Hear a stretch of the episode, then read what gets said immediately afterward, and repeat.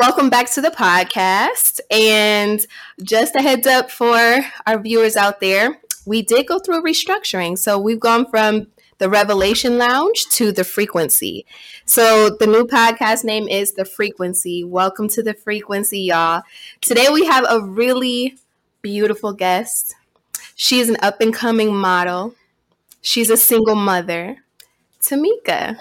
Tomeika, welcome to the show. Oh my goodness, not everybody. Okay, so thank you so much for having me here, Lex. Yeah, I'm I'm so excited to talk about your story. You and I met through a mutual friend. Yes. And I don't know a whole lot about your story, but one profound thing that I did come to learn about you is that you're legally blind.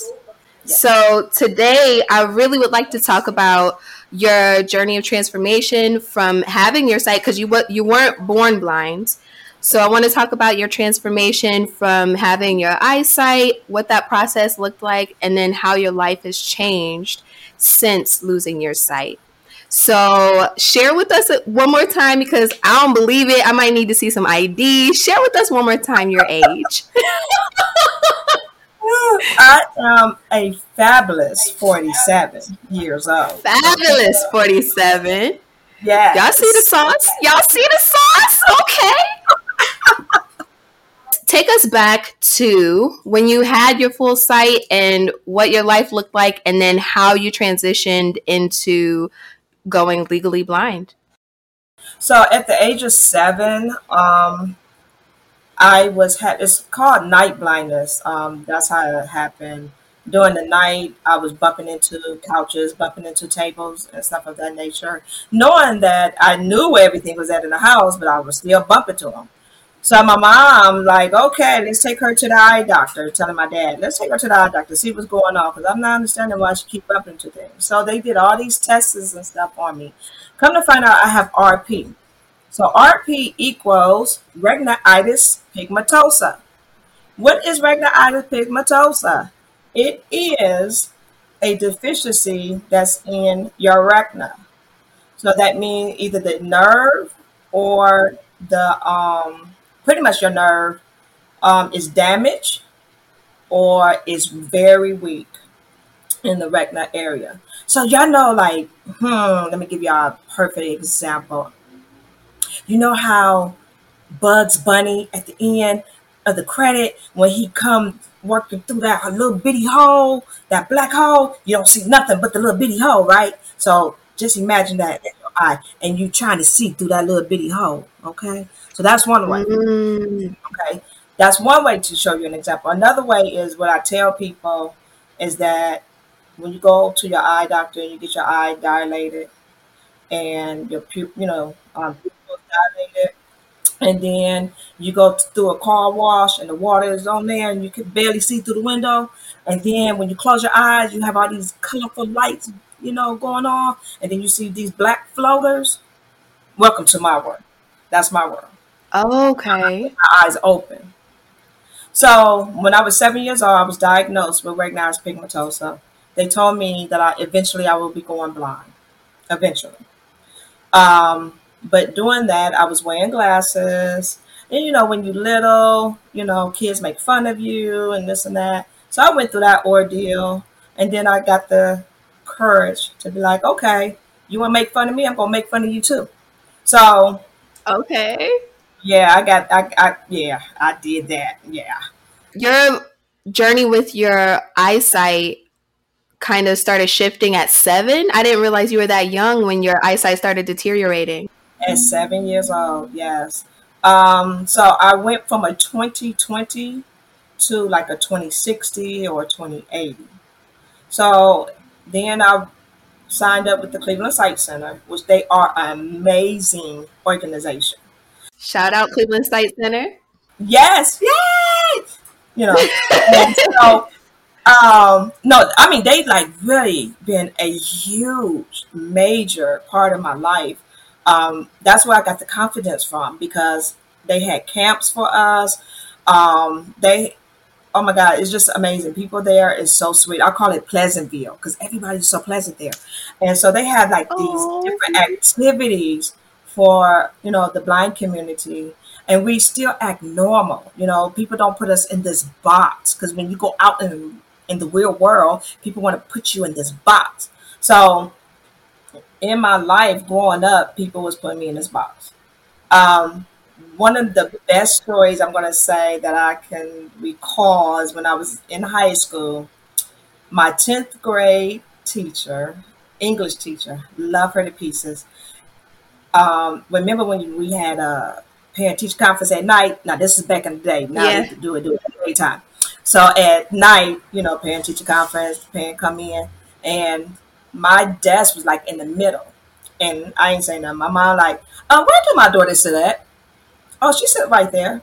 Mm, she's supposed to be sitting in the front. So the teacher looked at me. My head went down. So why should she be sitting in the front? Oh, she didn't tell you? She have an eye disorder. She belonged with the Cleveland Sight Center. Blah, blah, blah, blah. No, she didn't tell me. So as my mom was explaining the story to her, she was like, so really, Tomeika? I said, mm-hmm. The very next day, went to class. She said, I would like for you to do a report on your eyes.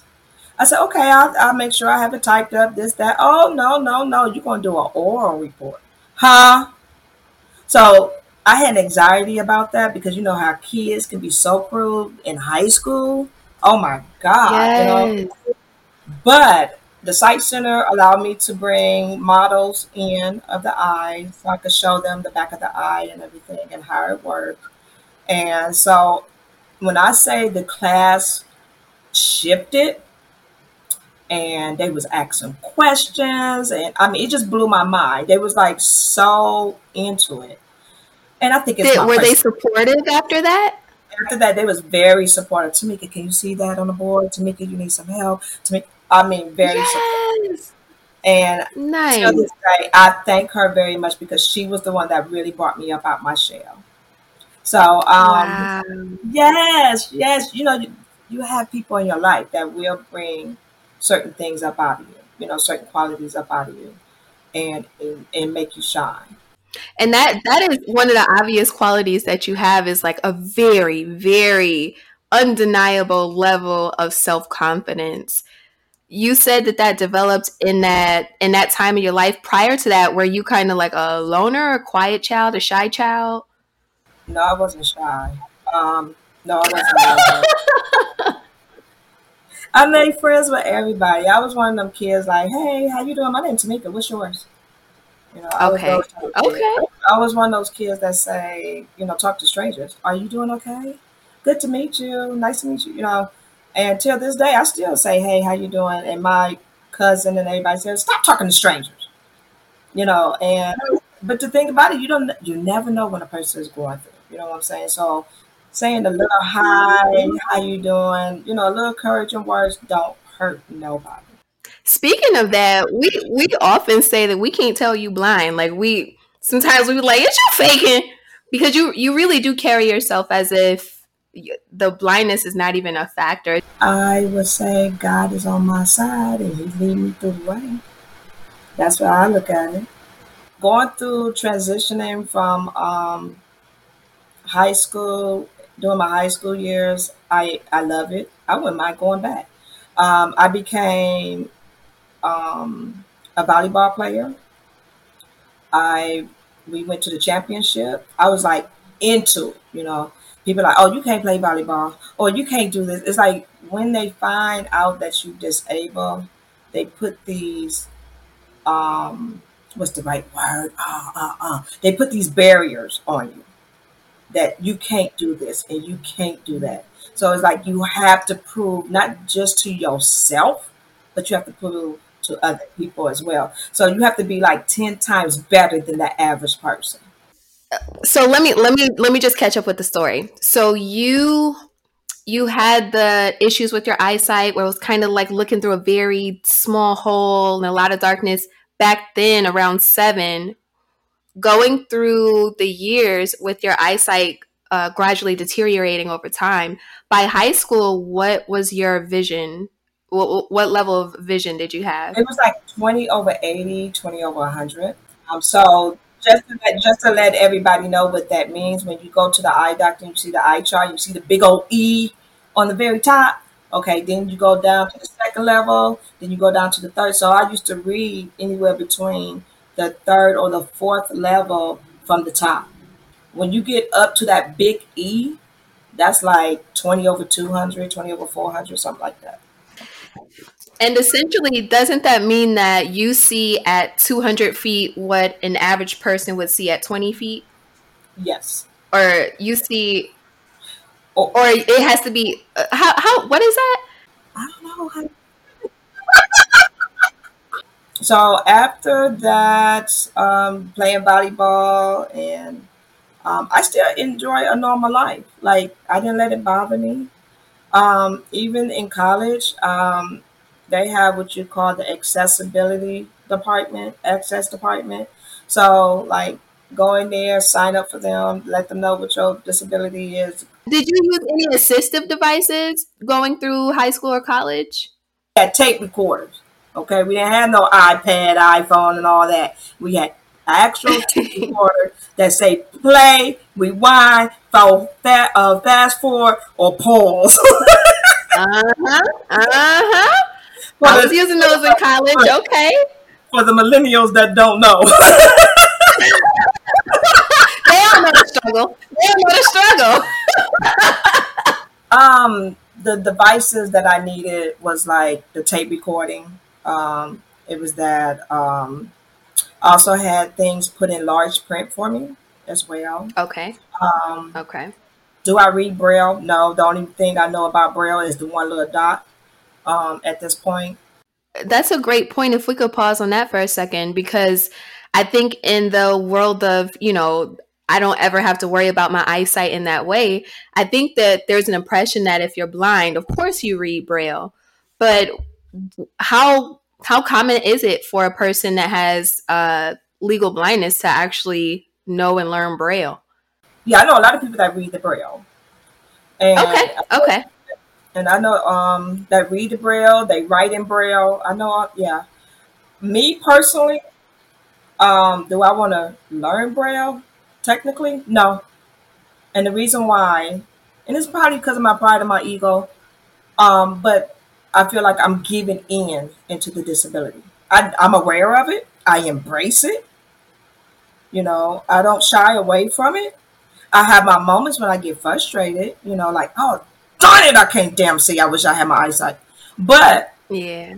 The biggest thing that I don't like about it is that I have to depend on other people, because I'm a very, I was a very independent person.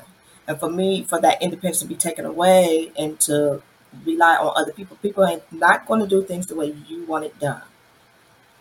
They, and you have to go on other people's time.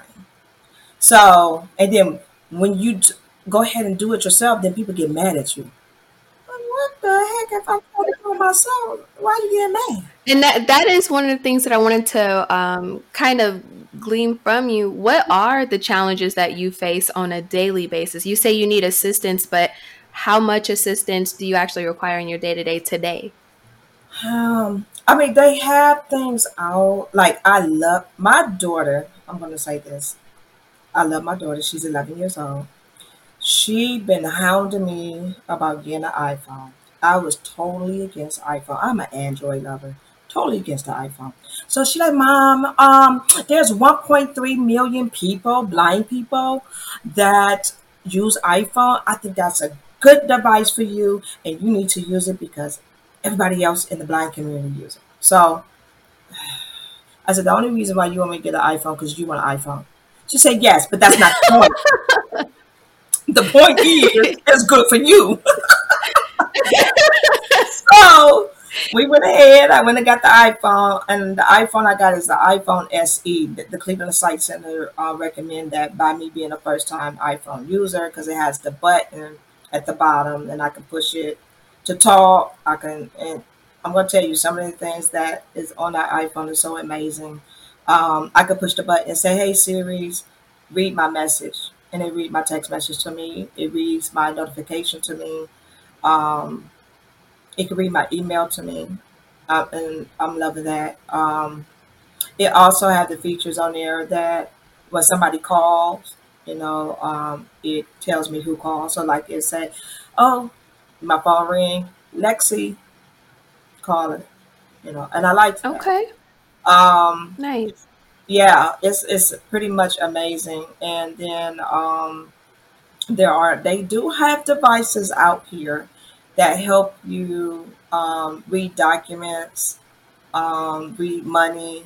Read. So I'm learning. I'm in the process of learning all that. So all that is new to me. What would you say has has been your maybe like your most difficult moment with your eyesight? Ooh, let's see. The most difficult moments is when nobody's around and I'm taking care of business on the phone and somebody wants me to read off the account number or, you know, oh, can you read the policy number? So nine times out of ten, I have to read, you know, go by memory. I learn by memory of different numbers. I have a whole bunch of numbers in my head. Account numbers, you know, as far as credit cards, checking an account, all that, memory. Yeah, it's very challenging. Um, I was on the phone with the company. I'm not going to say the company name. And taking care of my business. And I said, can you do me a favor? And she was like, yes, ma'am. And I said, well, can you please put in the notes that I'm legally blind? So when I speak, call in, and any of your colleagues talk to me, it will pull up. She said, oh, no problem. You don't sound blind. Hmm. How do I really? Okay. So I I waited till she got done. And then she was like, well, um, is there anything else I can help you with? I said, yes, there is. I have one question for you. Can you please tell me how a person sound blind? And she like, oh, my God. I'm. Oh, my God. That was so stupid of me. I'm so sorry. I said, oh, no, don't worry about it. You're not the first person that says something stupid to me. But you have a beautiful day. I have, I have, I have a, a walking cane, you know, and I have people because I do have a little bit sight left. I, you know, I see shadows. I can't see a person's face features, um, but I see like little shadows. So, I remember I was in um, the uh, on the east side of Cleveland, and I was um, walking. This was on Shaker Square. And this guy was like, are you really blind? And I'm like, why? Are you trying to rob me? And I was saying it loud. And you're like, no, no. And I'm like. That's a good one. So and at the age of twenty-seven, I start losing my hearing, which is affiliated with R I P. It's called Usher syndrome. So I wear oh. hearing aids in both ears, okay? It's, that's challenging because when people talk to you, they sound muffled. You got people that talk low. You want them to speak up. So um, before the hearing aids, I'm like, huh? What'd you say? Repeat that again. I didn't um, I had to let people know, too, before I had my cane, that if you see, you know, if you're on the side of me, my peripheral vision, I have no peripheral vision at all. Everything is straightforward. So, like, if you're on the side of me and you doing all this and, you know, doing whatever, I can't see none of that. So a lot of people think I was ignoring them. No, I'm not ignoring you. I just can't damn see. Like, what the hell? So I tell people, on a, if you're on the side of me, let me know that you try to speak to me or say something to me or whatever. So now, because people that see me um, and they know me from before and they see me now, they still treat me. I tell people, still treat me the same way. Don't treat me no different. And that's what I love about people. When I tell them that, they still treat me the same, you know, and I love that about my people in the circle. Now, there's some other people that will sit up here. Oh, come on, Tomeika. You know, I can do this for you. I can do that. Slow your roll. I am fine. If I ask for help, that's one thing. But nine times out of ten, let me do it myself. If I can't, but if I'm used to my surroundings, yeah, I walk around here like there's no problem. Where I, where I live at, there's times when my daughter moves things around, and I'm like, girl, stop moving stuff around. I, I have stuff in certain areas, certain places. You know what I'm saying? Um, so do you have like a mental map of your apartment? Yes. How does that work for you? Okay. So you kind yes. of memorize where objects are so you can and make then, it around your apartment. Yes. And I also um, move my, me and my daughter move my couches and stuff around because I'm a type of person that's like, I get bored real quick. So like my dining room was my living room and my living room was my dining room. And, you know, I just like to change up. Not, you know, you have some people that come in and put their furniture in one spot and that's where it's been for like fifteen, twenty years. No, I like to switch around. So you really haven't shortchanged your life in any way to accommodate the issues with your eyesight. In the contrary, it's really like, no, I'm just going to figure out how to continue living my life. And the eyesight, I'll accommodate it when I need to, but I don't want to overly, you know, be dependent on devices and different things to, to make my life easier. You sound like, I'm fine. I can live my life. Help me when I need the help. But for the most part, you're very independent. To the best of my ability right now. Yes, ma'am. Oh, let me tell y'all. Also, I was in Detroit. Uh, this was what, two years ago. Yeah, about two years ago. Where and went skating. And people were so shocked to see me skating with my stick. And I, and, I, and I, I love messing with people. I really do. This guy, he came over and he said, "You want to skate with me? Sure, let's go skating." And so he's like, "Huh, put your stick down." All right. And I went skating. And he was like so amazed. But I followed him. And then this is another thing that's so funny.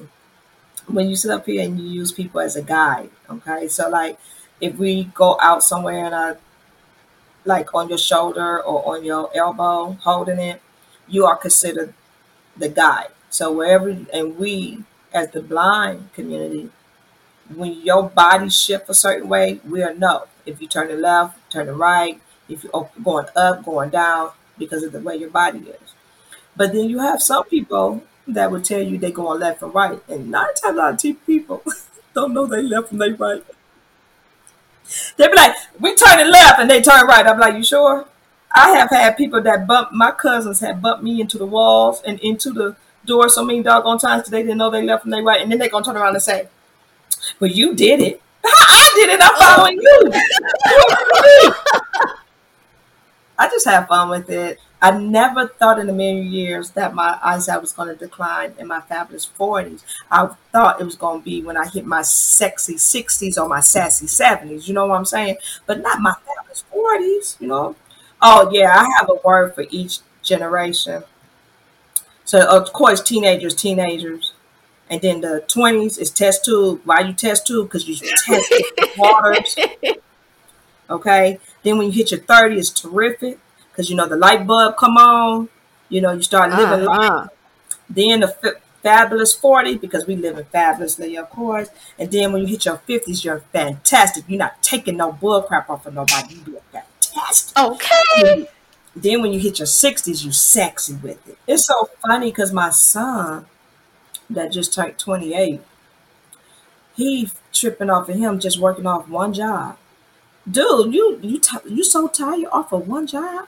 Well, let me tell you, I had you, and I was working a full-time job, and I was going to school full-time, and I was hustling on the side. So I only had anywhere between two to four hours of sleep in my twenties. But, yeah, so just to let everybody know, um, I graduated uh, from high school with a diploma, but I also went to one of them trade schools, so it was a certificate in basic accounting data entry. I went to Carl Hugger Community College, got my associate's degree in administrative assistant. I went to University of Phoenix online, got my bachelor's degree in business management. They want me to come back to get my master's. There is not no excuse. I love that. And I turned around and got a certificate in customer service web as well as home health aid. So go ahead. And by the way, I'm a up and coming model um, here In Ohio, we have Ohio Fashion Week every September in Mentor, Ohio. My daughter was part is part of it. She asked me to come on board. I did not want to do it because I told her that's show season. I wanted to be a model years ago, but you know, by me being five two, you know, short models wasn't in. You had to be tall. You had to be, I call them bags of bones because I'm thick, you know. I was a, I was a, you know, a dime piece back then, but right now I'm in my forties. I'm a quarter. I'm more valuable than I was back then. So, hey, you know what I'm saying? So I embrace the thickness. Okay. I just had to have I that. Love, I love your spirit though. I love your spirit. It's, uh, I think that's one of the reasons why it's difficult for people to even tell that there's any disability at all.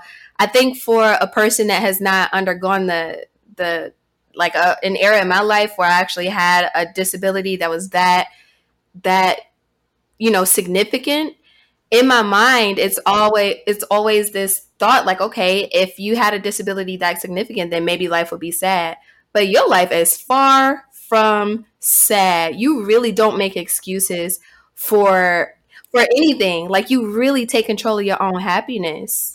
I have to, because I have two kids, and then I now I got grandbabies, two grandbabies, and I don't want my kids to feel like because you're going through something that's challenging, that that's going to knock you off your butt, and you have to you have to grovel in your own misery. No, get out that darkness, get out that pit, and keep it going. This is life.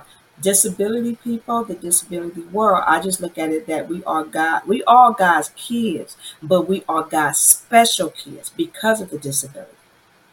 If you ever sit down and talk to a person that's more, that's disabled than a regular person, you have, if you notice, they are more humble than the average person. They don't care about material stuff. They just happy to be living. So it's like you have to live life abundantly, and that's one of the things that it says in the Bible, live life abundantly.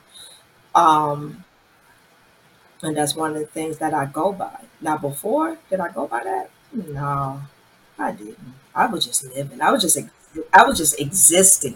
Can we talk about that a little bit though? Um so you you do have this really really positive persona, but was there a time where emotionally this really weighed heavily on you in a negative way and you kind of pulled yourself out of that? Or did you just never experience those super lows emotionally from, you know, trying to live with your disability? No, I'm not going to lie to nobody. No, you're going to go through some shit. You're going to go through some bull crap. You're going to go through an emotional roller coaster. You're going to go through like, oh my God, why me? Why me? You're going to go through um, relationship-wise. Uh, this person don't want to talk to me because I'm blind. Or this person don't want to talk to me because I'm deaf. Or this person don't want to talk to me because um, I'm big or I'm skinny. It could be anything. It's not one perfect person on this planet. And everybody is called themselves trying to be perfect. I embrace my imperfection. Did it take me a minute to get there? Yeah, of course. It's not. It's not an overnight thing. And that's just in life in general. Is there anything in particular that helped you? God, my daughter, more than anything. Uh, I'm going to be honest. A lot of people sit up here and say, oh, I can't learn from a kid. Let me tell you, kids are one of the most brilliant people on this planet. Like when we had moved out here, where we at? And she said, I said, we live in a two bedroom apartment. She said, no, we don't. We live in a hotel. I'm like, no, we live in a two-bedroom apartment. No, no, no, no, Mom. Just think about it. Places that when you go on vacation and you in a hotel and you look around, what's around? Restaurants, shopping, you know. And I'm sitting there like, you're right. She said, where we at? We're around shopping and restaurants. So we live in a hotel. We live in our best life. And yes. That's wisdom out of a mouth of a baby. I didn't look mm. at it like that, but something that simple woke my eye. It woke me up. That's beautiful.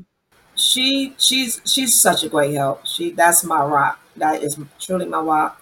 Um, there are times, you know, I'd be like, I don't want to put this burden on you. You're like, oh no, Mom, we fine.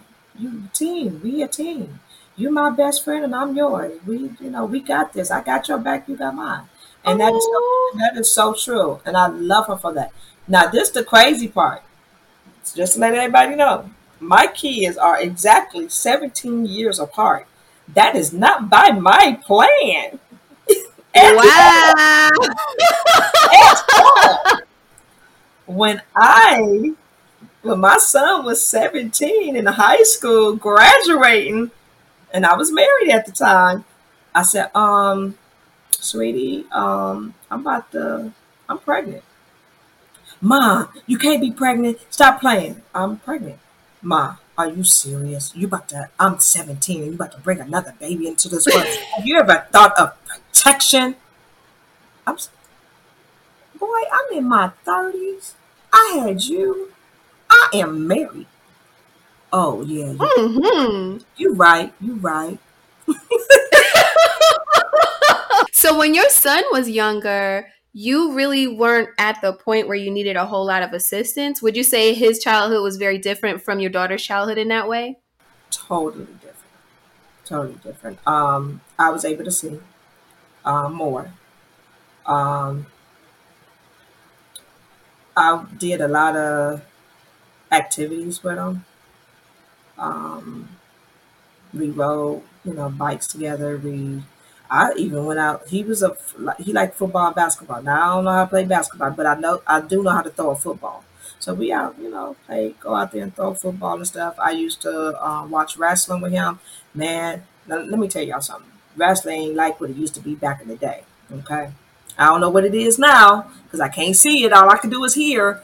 But he taught me how to play John Madden back in the day. I used to whoop his butt when I got real good, learning how to work the plays. I mean, my son and I had fun. He knew that I was disabled, but mm-hmm. he didn't know to this magnitude. So, because for a minute there, we didn't see each other. Um, when he saw me again and noticed that I had my cane, um, my cousin was like, he's looking kind of weird, you know. And so I said, come here. And he was like, okay. He's like, yeah, Ma. And he was like, I said, come here. So he bent down to my face. And I, I said, now, the only way I can see you is me feeling on your face. So when I, as I was feeling on his face, I noticed he had a, his little goatee and everything and stuff. And he was like, are you serious, Mom? You can see me? I said, I'm so serious. I can't see you. And mm. it, it kind of like messed him up a little bit. He had to go outside, take a little breather. And um, it, I noticed it bothered him a whole lot. You know. A whole lot. Um, now he called, check up on me. Hey, Mom, you okay? You need anything? And I'm like, no, I need, you know, a couple of dollars won't help, but you know. But. So you talked a little bit about your emotional journey, and you spoke about how, you know, you had times where you were down, but you've always been a confident person, and it sounds like that's really been helpful for you and picking your spirits up and keeping you as independent as possible. But how, what was the emotional journey? What did that look like for your children? So for your son, he saw you younger being a person with a disability, but not really living a disabled life. Right. When you have boys and it, and they not mama boys, my son, I made sure he wasn't a mama boy. Mm-mm. I don't want no mama boy because I want you to stand on your own two feet. I don't need you to depend on me for anything, because when I was fourteen years old, I was one of those kids. I was like, I am not about to depend on my mother and father. So if something were to happen to them at an early age, you know, at a younger age, I would have to be up on my feet and be on my P's and Q's. And that's one of the things that I'm teaching, was teaching my kids.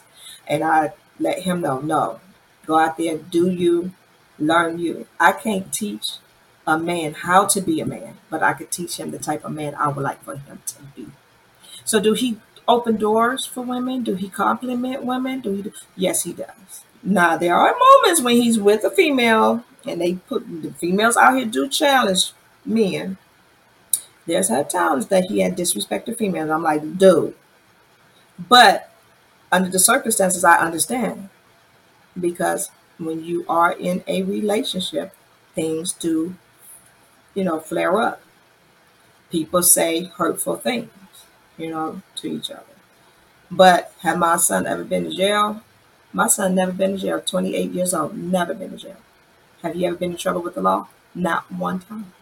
Why? Because you know I will kick his behind.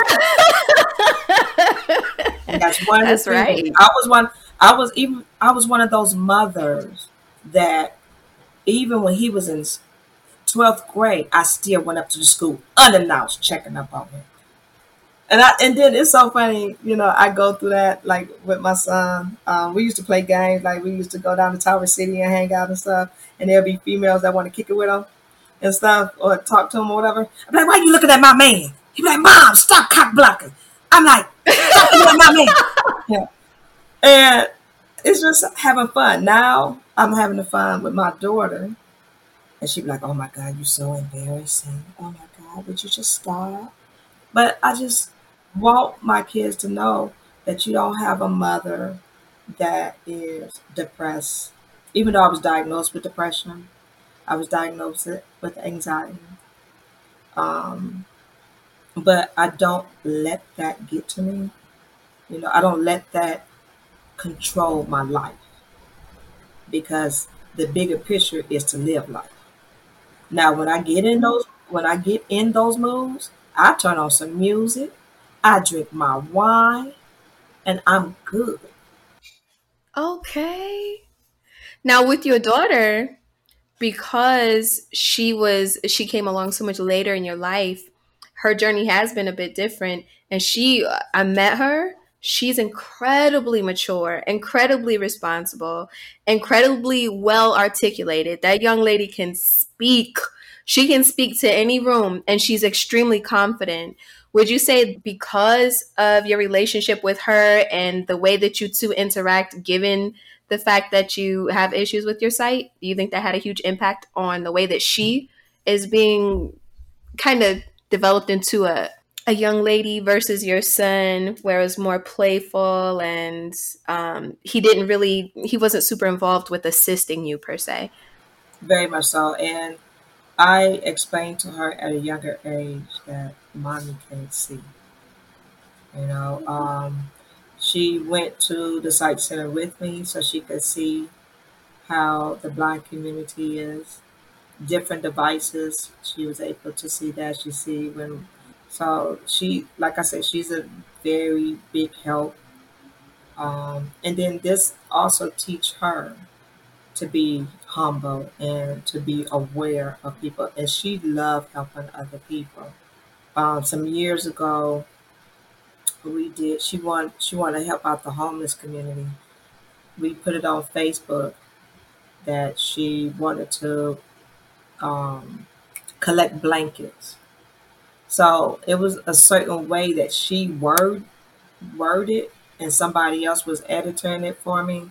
And they was like, no, you can't say it this way. You got to say it this way, because then people going to make it seem like you trying to control the, you know. And she said, no, we're going to do it this way. And I said, let her do it the way she want to do it. You got to remember, she's a kid.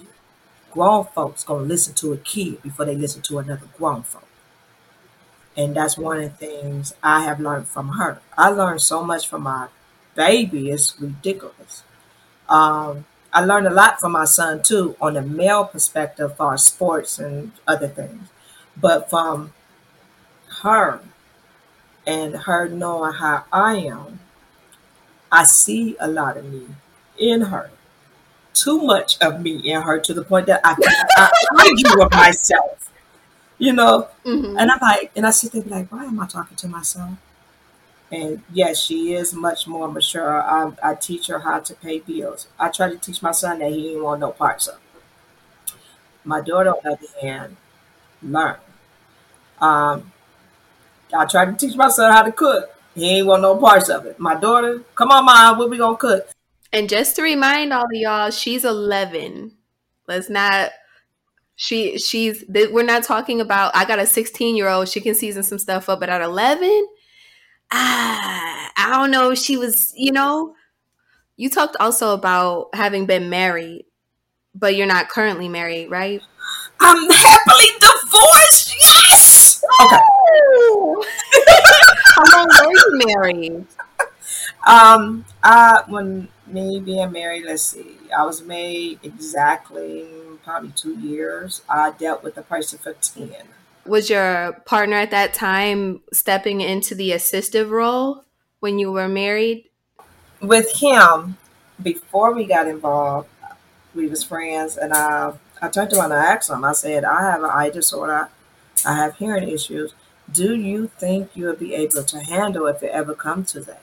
And I said, before you even give me a fast yes, I need you to think about it, let it marinate, and then give me your answer.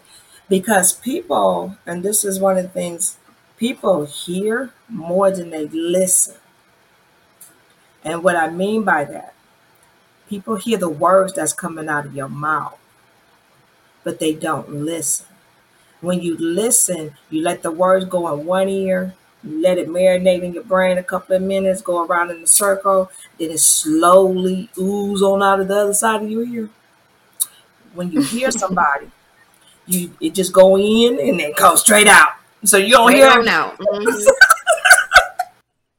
And and be and consider everything. That's really what it is. Like, are you really considering what I'm saying? Yeah, I hear you. He he came back and he said, yes, I can deal with it. You sure? And and I, I even turned around and told him, I said, do your research so you'll know. So if there's ever come any signs or whatever, then you'll know what to do in this, you know, this or that. So I remember there was a situation. My son um, had an any.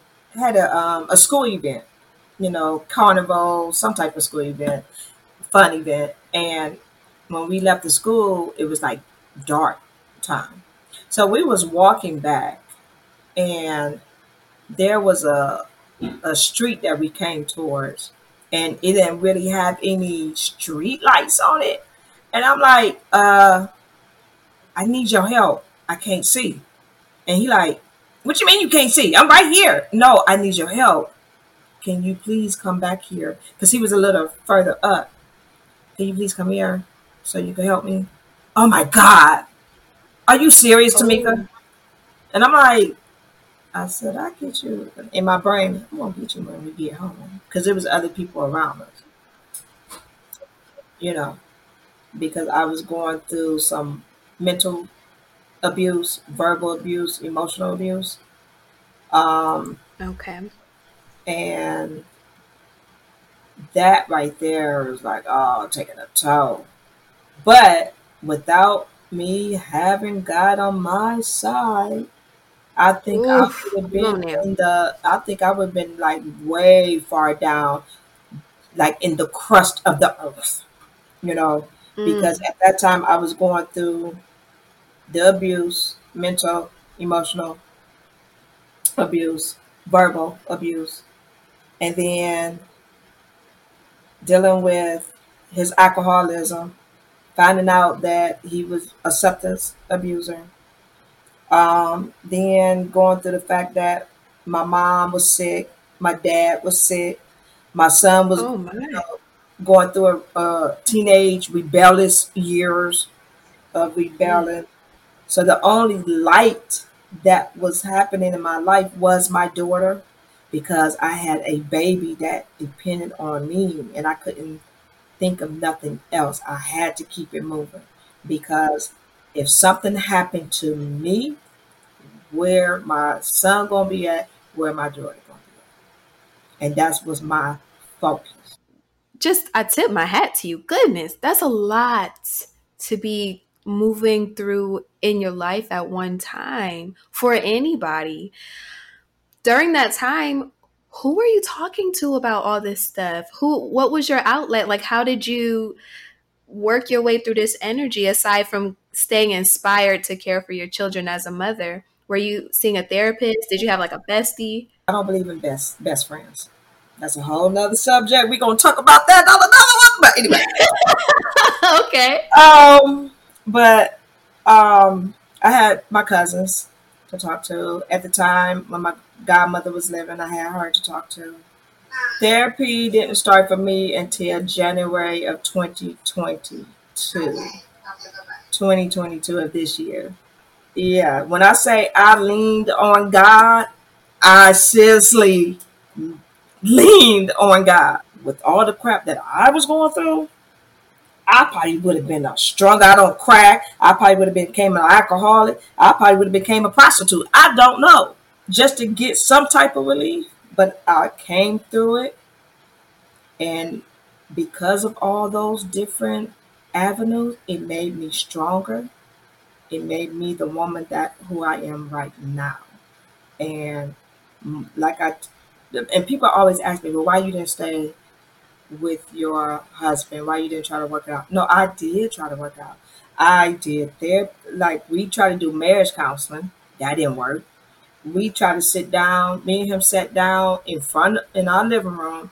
I told him he'll have his one beer and I'll have my wine and we're gonna talk everything out. I found out so much stuff about his family that it was on his mind and in his on his back, and he was just carrying all these emotions.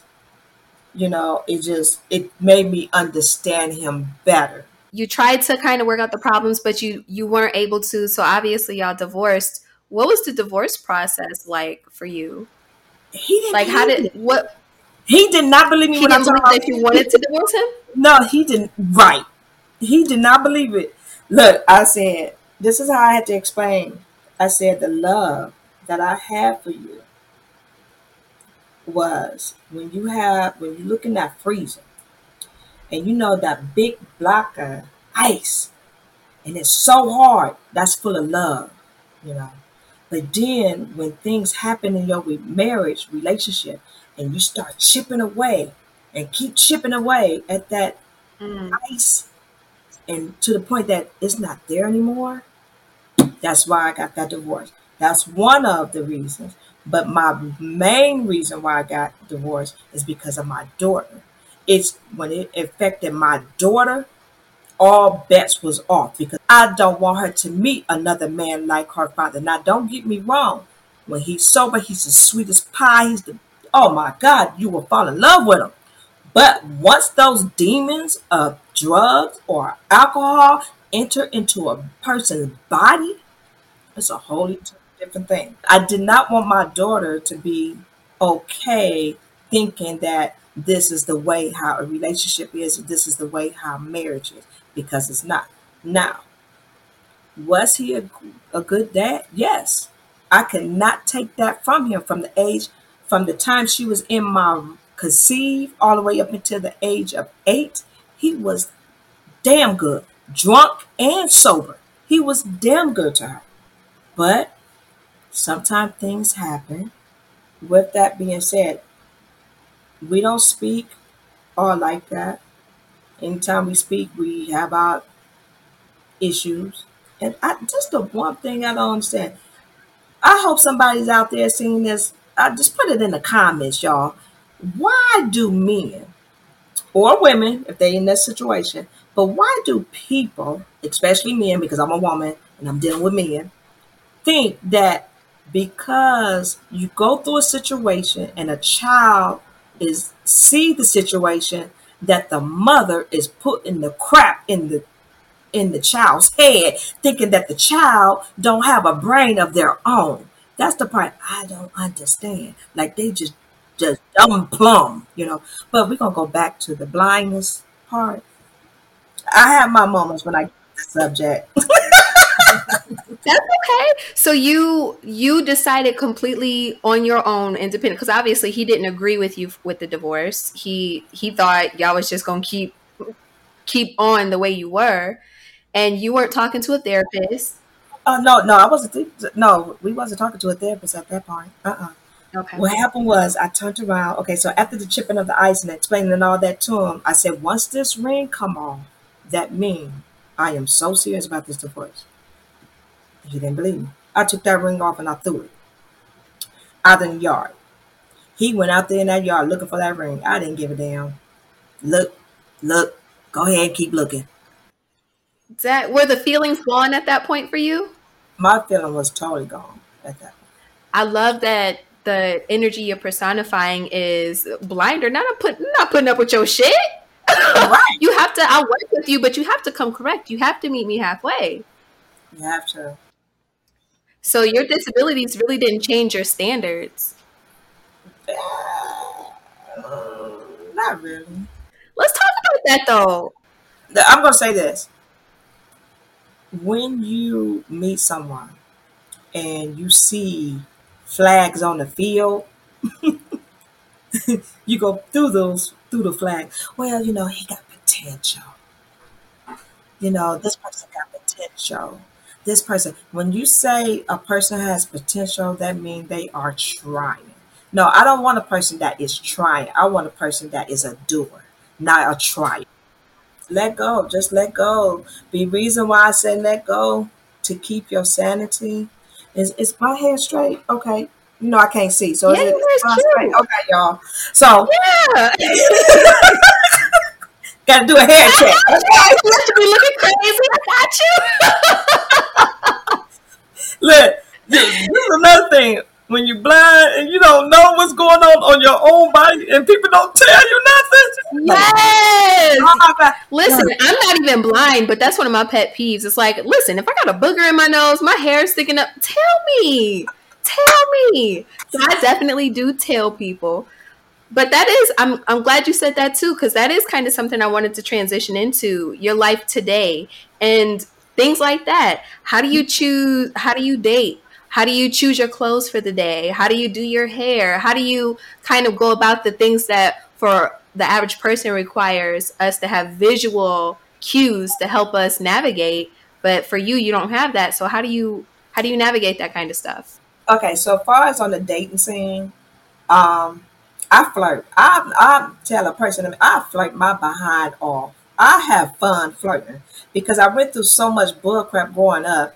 You know, you when you go through different relationships, you know, and through different personalities and stuff, when you get to a certain age, you be like, I ain't about to be bothered with that. I'm not about to deal with this. I'm not I'm not about to deal with all that. So now I'm on the dating scene. I just have fun because when you dating, you get perks. When that date reach to another level, the perks start going down. You know, uh, I don't have to answer. I don't have to answer to nobody. I don't have to argue with nobody. I am peachy. I heard that. Ain't nothing wrong with it. So you're happily single. I am very much happily single. Okay. You do go out on dates though? I do date.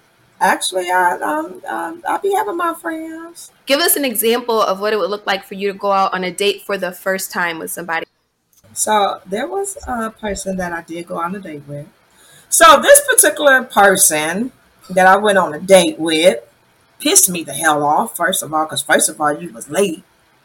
I'm a wait, wait, wait, wait, wait, wait, wait. Let's talk about how, how did you meet this person? I met this person um, on a transportation service. You know, conversation was the bomb. The conversation was really nice. It was flowing and everything. So we exchanged numbers. And after that, you know, call, chit chat on the phone, stuff like that. And so we ended up going out on a date. Went to a restaurant and it was, I'm going to tell you, it was just very, ch- I'm trying to not like be mean about it, but I just say we on two different levels. Okay. But this person's more on a Applebee's status. You okay. know, and, and I'm not on the Applebee status no more. You know, um, not to be funny. I just, the reason why, because I choose to be on a higher standard because I have a daughter and I want her, I don't want her to settle just for anything. And that was going on with me through my journey of like, I settled for stuff. Just because I wanted to be, not to be alone, or you know what I'm saying? So now I don't care about being by myself. I have fun being by myself. I have took myself on dates by myself. Yes. And yes. I'm going to spoil me. Because if you don't spoil you, all y'all young people, if you don't spoil yourself to the magnitude that you want, then you will not know how it feels to be on that higher level. Because if you're with a person that want to take you to Burger King or McDonald's, you're not going to know how, you know, Morton's or John Q Steakhouse or Longhorn or any of those restaurants is, because you are settling for a McDonald's meal. I'm not doing it no more. I'm in my family. So I'm about to be half a century in three years. fifty years old in three years. So once I hit my fantastic club, then all bets is off. Ain't no. I'm not taking no crap. I'm not taking no crap now. No scrub. No. Just T L C. No scrub. No. So that's on the dating scene, not on me, like shopping for clothes and this and that. I do have to have somebody with me, but um, I do do the feeling on the clothes. I got to see how I feel against my skin and stuff, opposed to how it look. I have to ask questions. Okay, what this pattern look like? But it's so funny because people have a hard time describing stuff. And I mess with people. I'm like, so you don't know your colors? So it's a pink. I kind of I kind of like that, though. I think for me, when I've spent time with you, you have challenged me to think about life, just really simple everyday things in ways that I normally wouldn't have thought about it. To the texture, how deep is the color, how light is the pink. I love that you bring that degree of awareness to your interactions, and with love, with smiles all the time, every time. Yeah, let me tell y'all, when I met Lexi, now this is the thing, Lexi is such a beautiful woman, you know, inside and out. I just met her a couple of months ago, and me and her vibe so well. Um, but when I met Lexi, she was like, "Are you sure you're blind?" And I'm like, "I needed proof, y'all. I needed proof." Now, I didn't say oh. You don't sound blind. I didn't go there. No, didn't go there. But it was so funny the way she, and it's like she was trying to say without being like rude about it. And I'm like, no, go ahead, speak. Go ahead. You know what I'm saying? Uh, y'all, my eyes, my eyes were squinting. I was looking like, hold on. Because we got a mutual friend, and I was like, so she the one that's blind, right? Because you carry on as if that the issues with eyesight have no impact whatsoever on your life, on the way that you interact with people. You talked about um, selling uh, cosmetics, and I'm just like, she does every- I don't even know how to do my makeup. I use an eyeliner pencil, and that's probably the extent of makeup that I use. Not because I don't like it, because I just don't really know a whole lot about makeup. But here you were in the business of selling it. Look, I'm going to tell you, I don't know nothing about makeup. My daughter is teaching me about makeup. I, look, she did my face right now. Look, but when I did the fashion show, it was I met so many amazing people. Um, did the makeup.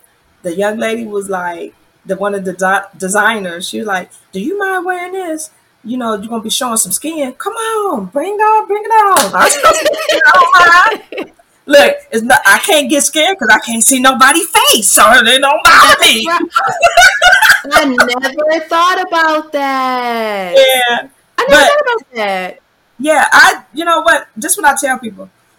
Uh, don't don't you feel like embarrassed for what? I can't see nobody's facial expression, so no, it don't bother me one bit. Hell, if a nipple come out, okay, everybody see a nipple before it. There's no difference. Okay, whatever.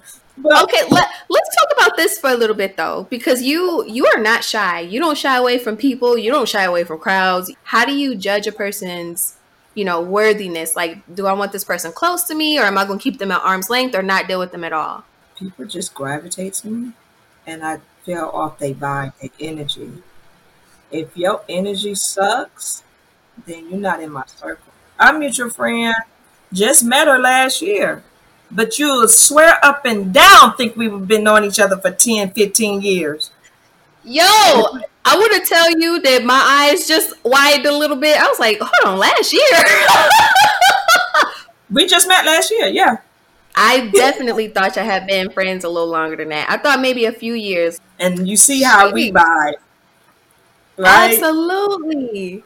This was some years ago. I had asked God to bring positive people around me. Keep the negative away. Now, every now and then, negativity try to come up, but I yes gotta block it. Okay, wait, wait, wait. Before we go too far past that, that's what I want to talk about. Like, how do you recognize the signs of somebody that you need to distance yourself from? Um, there are times when God amplifies things in my life. So there may be days when the sun is so bright that I'm able to see somebody's hair. Like our mutual friend, you know, she liked to color her hair a lot. So Colors, one time, yes. One time I was, it was a light, and I was able. I said, "Oh my God, your hair is gorgeous!" And she like, "You can, you can see my hair. You can see it." And, but it's like I have to give it to God, because without him, and I'm not trying to preach to nobody, I'm not trying to convert y'all or anything, but because of him working in my life, I believe he's using me to get to other people in different ways.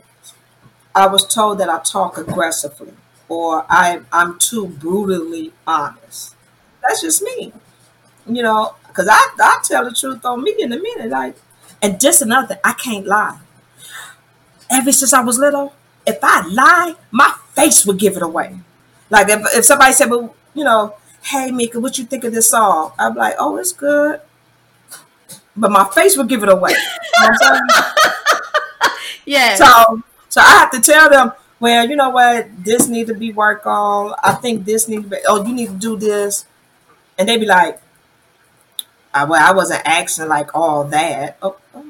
Because it's like you don't have to look at their little sad face or them rolling their eyes or, you know, or looking off to the side or fidgeting with their hands or whatever. You you can just be pure about what you're giving your focus to and then give pure feedback about it. I want her to talk about how she got close with the Lord. Hallelujah. Okay. Well, we got a special request. Sound like a story time to me. Okay, this is our mutual friend. Do you want me? I, I'm not gonna say your name, but you might as well come on and make a, a guest appearance. Intimate. You might as well um, say hi since you didn't make requests and stuff. Right, right. Yeah. So I just want you guys to know, like, my name is Tony. I'm from Paris. Um, I am leaving this in the video too. Tomeika, do you know she got a whole roll of toilet paper in her nose right now? She got I'm, a whole roll of toilet paper in her nose. I'm sick because her daughter, her daughter and my husband got me sick. She got Vicks vapor rub on it. But this story is going to blow you guys' mind because we're all about spirituality, and this is how she got close with the Lord. Tell her. Okay. I'm going to say this to everybody. Don't, don't get it twisted. I love my mom dearly. Okay? I love my mom to the fullest, okay? So when I was little, a younger child, my mom dabbled into the voodoo. Well, they witchcraft, okay? And was trying to teach me witchcraft. This is how I know God exists. So it was my brother and I, we four years apart. And she put out this board, the Ouija board, and was talking about let's play a game. Okay, of course, when you're a kid, you see a board, you, you, games, you ready to play. So in my mind, I'm like, okay, this is a, a board. Where's the instructions? Oh, I got the instructions right here. It was a book. Okay, so we in the living room, we doing this Ouija board, and kids gonna be kids. Me and my brother pushing the thing back, tripod back, back and forth. She telling us to stop. Okay. So she started reading. She was speaking English. Then all of a sudden, she starts talking gibberish. The room got really cold. Then the thing started moving. When that thing moved, I jumped up. I ran to my room. I closed the door, and I didn't have a lock on my door. I hid up under the bed. I mean, up under the covers in my bed. Tomeika, you broke the gate. You got to come back down here. I'm sitting there like, I didn't see no gate. You know, you a kid. what can she talking about? I don't see no gate. So, right. Um, so then she like, yeah, come back down here. Come back down here. And I, I ain't coming back down here. So she come up the steps. She's trying to get in. And I'm praying, God, please help me. Please, I don't want her to come in here. Oh, Lord, I don't want to do this no more. Please protect me, Lord. Jesus, Lord. So at that point, when she tried to open up the door, the force would not let her open that door. Now, remind you, there's no locks on the door. So I could not lock the door. There's no, no locks. Just open up the door and move and walk in. That night, I fell asleep. That morning, got up. And when I went downstairs, after I brushed my teeth and stuff, went downstairs, she, I need to talk to you. And I mean, she had this mean, evil look on her face. And she was like, you broke the gate. And I'm like, Mom, I don't know what you seeing, but I didn't see no gate. Ain't no gate in that room. What gate do you see? So she was like, you broke the gate and you let some people out, and that's not cool. We have to do that. I'm not doing that. That scared me. And from the time of that moment up until the time of her passing, um, we used to bump heads a lot, a lot. And so found out there was a curse on our family that the women was not going to live past their fifties. My mom passed away at fifty-eight. She passed oh. away at fifty-eight. Women in the family is going to, mothers is going to argue with their daughters. That was the curse. So, yes, me and my mother bump heads. Have I ever disrespected her, called her out, her name and this, that? No. I'm not stupid. But did I say that under my breath? Hell yeah, that's any kid, you know. So, how did you find out your family had a curse? Oh, when you ask questions on with other family members. Did y'all ever, did she ever make you go back and close the gate? No, I was not doing okay. it. And I meant that. I was okay. not doing it. I don't care. I, I had to have my um my great aunt come into the situation to navigate, to shut that down, because I wasn't doing it. I was too scared. But she had the, the Indian dolls with the pin. She had a bottle of vodka. As you get older, when you're a kid, you know, you try things out and take a sip of the vodka. Oh, Lord, no. Put, add some water in it. So she wouldn't know that I messed with it. Okay. So, but she had the book. Let me tell you about this book, though. The, I can't even remember the name of the book because it's so out of, out of my mind. But she had this book. I went to go throw the book away. The book in the back up in the room. I went to throw it out in the trash outside the house. It ended up back inside the house. Found out there was all type- Hold on, how was this, like some spooky, creepy?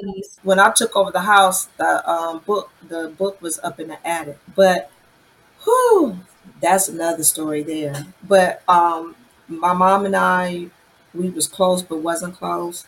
I was one of those kids that try to buy my mom's love. She wasn't a, an affection type person. Like my daughter come to me and say, hey, Mommy, I love you. And we'll hug each other. And I tell her I love her back. I didn't get that with my mom. Um, oh, okay. Like when I was pregnant, you know, when you're pregnant and you're, you know, people rubbing your belly and stuff. Hey, Mom, you want to feel the baby? No, I'm not touching it. No, I'm not feeling the baby. No, I'm cool. I wait till he or she come out. Oh, okay. No problem. How did that make you feel? I didn't understand what was going on. Growing up, like I would do different activities. I played volleyball and stuff. Never came to one of my games. You know, never came to one of my games. Became an executive assistant of a hotel in Cleveland. Without a degree, a black woman, young black woman without a degree to get that position. And never came to visit me in my office. It, it's, it's like, but dang, what did I do? What's going on with me that you don't want to help celebrate me? Well, years later, I found out that it was some jealousy issue going on and me not knowing it, you know, and stuff. Well, because you live your life the way you live it, don't stop me from living my life the way I live it. But at the same time, I'm trying to find and get that motherly love from you. So I had to go out of that circle and get it from my aunties or my godmother or my, at the time, my best friend, godmother, grandmother, or anybody else to give me, to give me that mother and figure. And like she told me, well, we not friends. I'm your mother. Oh, okay, cool. No problem. I get that. And I mean, like I said, me and her used to bump heads a lot. So that's another reason why I chose to um, do things differently as far as the upbringing with my kids than from what my mom did with me. Um, that's a whole nother, whew, that's a whole nother subject. How did, how did your mother hold space for your disabilities? Do I feel that my parents was ashamed of me? Um, there are times that I felt that way. Are time, you know, there was times, but not a whole lot. She still, her and my dad still treating me normal, like a normal child. Of course, okay. Me not thinking, you know, being teenagers, cutting class and all that. But I was so good at it, you know. And let me tell y'all, any kids watching this, don't y'all dare do that. But my mom passed away in twenty twelve. God bless her soul. You know, rest in peace. Um, my dad, I don't talk with my dad. I love him, but I, I, I just don't talk to him. He um, was diagnosed with dementia, but it's some other mental issues going on with him. So, um, and I, you know, that's for another segment, but I, I have to have boundaries. I have to, in my fabulous forties, I have to have positivity. I have to. Have I love it. I you to. You are positivity. I like what you said about, you know, I don't really pick people to be in my life. It's just people gravitate toward me. And if the vibe is there, the vibe is there.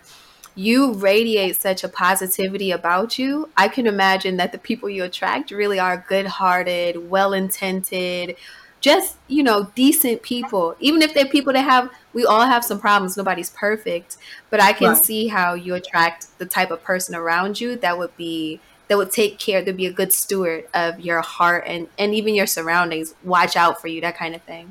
I'm not surprised we have that same mutual friend because that's her energy too, you know?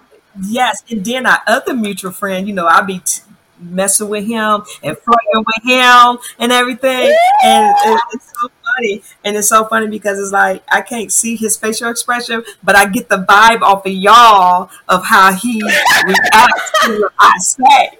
We have a good time with that. We have a good, good, good time with that. Because you're the very outspoken, confident, you know, very in your face, like, oh, come here. And he's so like shy and like, oh, oh, okay. And what, and what happened? What did I tell him? I said, when you around me, I'm going to get you up out your shell. That's exactly what I told mm-hmm. him, right? Oh, okay. And you did. But it'd be so funny. Like, you know, my, I'm going to tell y'all, my favorite show, you know, is The Oval and um, Sisters, you know, the Tyler Perry. I love Tyler Perry. Tyler Perry, if you are watching this or if any of your people is watching this, come and get me. I, I, Man, you just don't know. She got the juice, okay. Tyler. She got the juice. Come on, Perry Studios. Come, come, come, come, come. Okay, so, um, but my, I don't let my blindness define me. I don't let my hearing aid define me because one thing I have learned is I could be around my friends, I could be around my family, and I still feel alone. And why I say that is because everybody that's around me can see. They don't understand the frustration of what a person goes through when they're in that disability mode. You, but I yeah. don't want you to make me feel different either. If your eyesight get taken away right now, you would be so messed up you wouldn't know what to do. So my question to you is, just say if your eyesight was taken away right this moment, how would you feel right now? How would I feel about losing my sight? At this moment. I think for me, for me, it would definitely be scary. It would, I would feel like a deficit, probably like a void, like something's missing, not just that something changed, but that something's missing. And uh, for me, I think that would have a profound effect because I'm a fixer personality. So I, I always want to fix some stuff.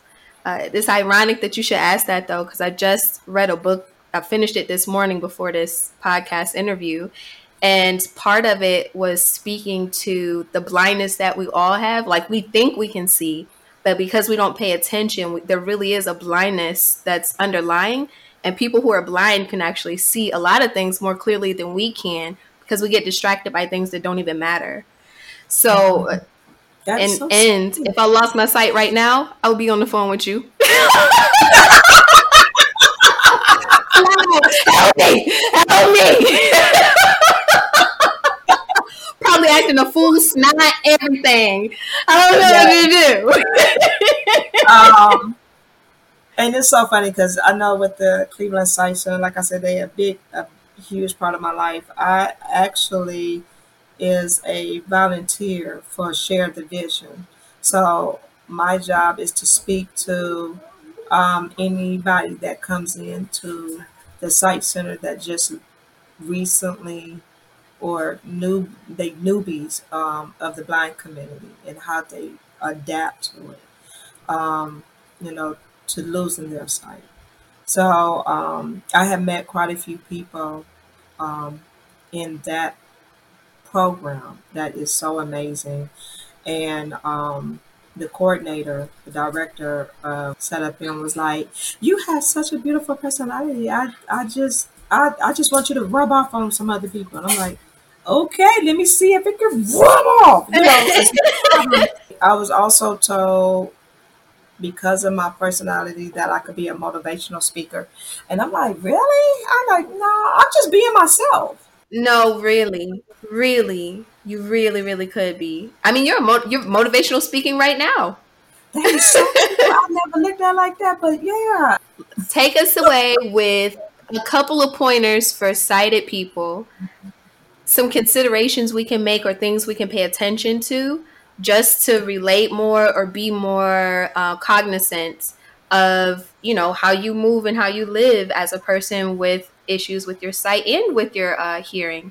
What are things that we can do or stop doing, like saying you don't sound blind? Right. What are some things we see commonly that we can do? But the first thing is respect. Make sure you respect the person's boundaries. Ask them how they're doing. Don't assume. Um, ask them, do they need help? Don't assume. Another thing, too, is don't have a poor mindset um, about asking questions, because we, and this is with anybody in the disability community, will let you know, you know, about how we feel, what we think, and we and we think outside the box. We simple, but we also think outside the box. Um, another thing too is, um, we in the blind community don't mind educating. Cleveland Sight Center um, teach you other resources. National, the National Federation for the Blind. Um, you have the Ohio Blind School. You have it's it's if you can go and just go on Google or series and look up, it works differently for everybody. So if a person is bumping into walls or pumping, you know, like the kids, if they bumping into walls or if they bumping into tables and stuff, and you haven't moved the tables, and of course you haven't moved no wall, then go take them to the eye doctor to see what's going on with them. If they sit up here and say, if they squint in their eyes, you know, take them to the eye doctor. If the little kids is going up to this big screen T V that you have yes. in your living room that is like a yes. movie theater, and they still walking up to the T V, take them to the eye mm-hmm. doctor. You know, good point. If, especially kids. A lot of people don't pay attention to their kids, and then their kids have something going on with them, and they don't know until years later. Like my son, I knew something was going on with him. he, he was diagnosed with A D H D, you know, and I caught that at an early age. They wanted to put him on medicine, and I told him, heck no, he's not going to be as walking around here like a zombie. I'm sorry. There's other ways to doing that. So I had to go and do a, a support group, as far as a parent group, to learn about A D H D. But I still whoop that tail because I'm not going to treat him no different. Yep. Still, still holding people accountable is a good thing, not a bad thing. I think sometimes right. we might make accommodations, like you had spoken earlier about people trying to help you when you don't even need help. That's disabling. That trying to take away what independence a person does have. I love the the perspective that you kind of shined on that. There's also an app that um, I have called Be My Eyes, where a person who's blind can just put out a request for a sighted person to assist them. It's very random. I think I've only ever gotten one call, but there are requests like, you know, help me pick out clothes, or help me shop, help, you know, help me do just simple tasks. And yes. So for people who want to be a little more exposed to that kind of thing, or maybe just contribute in your little own small way, it might only be five minutes, but it is a way to kind of, you know, just serve something other than yourself. I think that yes. makes us better people. I agree. So last question, Tomeika. Yes. What What does the future look like for you? Having more fun. Yes! um, more travel, traveling more, um, living life more, enjoying my grandbabies. Um, Congratulations, by the way. Thank you. They are exactly one year and one year, one year and one day apart. So those are my prince and princess. Um, Would you ever get married again? Viewers want to know. Viewers want to know. Let's see. Yes, I would get married again. Um, okay. Marriage is a beautiful thing if you be with the person that is like your soulmate. There is a gentleman that been in my life for a very long time, even before I got married. And even like I told the ex-husband, no, nigga, I don't need to cheat on you. I have friends before you. I'm going to have friends with you, and I'm going to have friends after you. So go ahead, Tomeika. So, um, but the thing about it, you just have to know to put your boundaries when it comes to your friends. You know what I'm saying? Your male friends, female friends, whatever. Just to give you an example, you know, okay, so for the millennials that don't know, back in the day, we had a thing called V C R. Okay, so the V C R okay. is when you put this V H S tape in the V C R. They don't know about the V H S, girl. They don't know. When you push play, right? So on our life, we push play. But we had more pauses than play in our life. Up in age. You gotta go ahead and talk talk Tomeika. It's gonna be it's gonna be more plays, you know. Thank you so much for joining my podcast. Thank you. I totally appreciate this because um, this is a great way of educating people about the blind community. Um, and you should have other um, people from all walks of life on your platform so everybody can hear the story and can uplift other people um, in the world. Because, you know, this, this by you being on YouTube, this going, this is global. So it could be somebody that's in India or in China or in Italy, you know, that will hear our stories. You know, that'd be going through the same thing and not knowing what to do or what how to say it or whatever. So with that being said, now the next time I be on her podcast, we're going to get down to the nitty gritty on some other subjects. All right. You know I wanted to, but okay, we're going, the kids is, the kids is in the space. We're going to be respectful. What you yeah. share gems every time, and you gave us some of that good Tomeika happy high vibrational spirit, the frequency, girl. You know the frequency. You know the frequency. Ah, tapped in. You in the frequency. So thank you so much for joining today. Hey, gorgeous. She okay. got inches. Oh, inches. She put on my wig. Well, all right, ladies. Well, thank, thank you, you so much for joining. Love you. I love you. Love you too, baby. oh, I can't even think. My brain is on a, okay, the frequency is going. No. Uh, uh, people there, God, did you see that? I said, if I could, I would. I keep having to remember to go back to talking about your blindness and stuff because, Tomeika, honest to God, I be feeling like, like, oh, yeah, that's right. You blind. I, I forgot about that. Oh, yeah. That's right. What? This is a podcast. What is the problem? Okay. I'm Yo, sorry, y'all. We can wrap That's okay. We can wrap you up. And this will be edited anyway, so I can take that part out. It's not a big deal.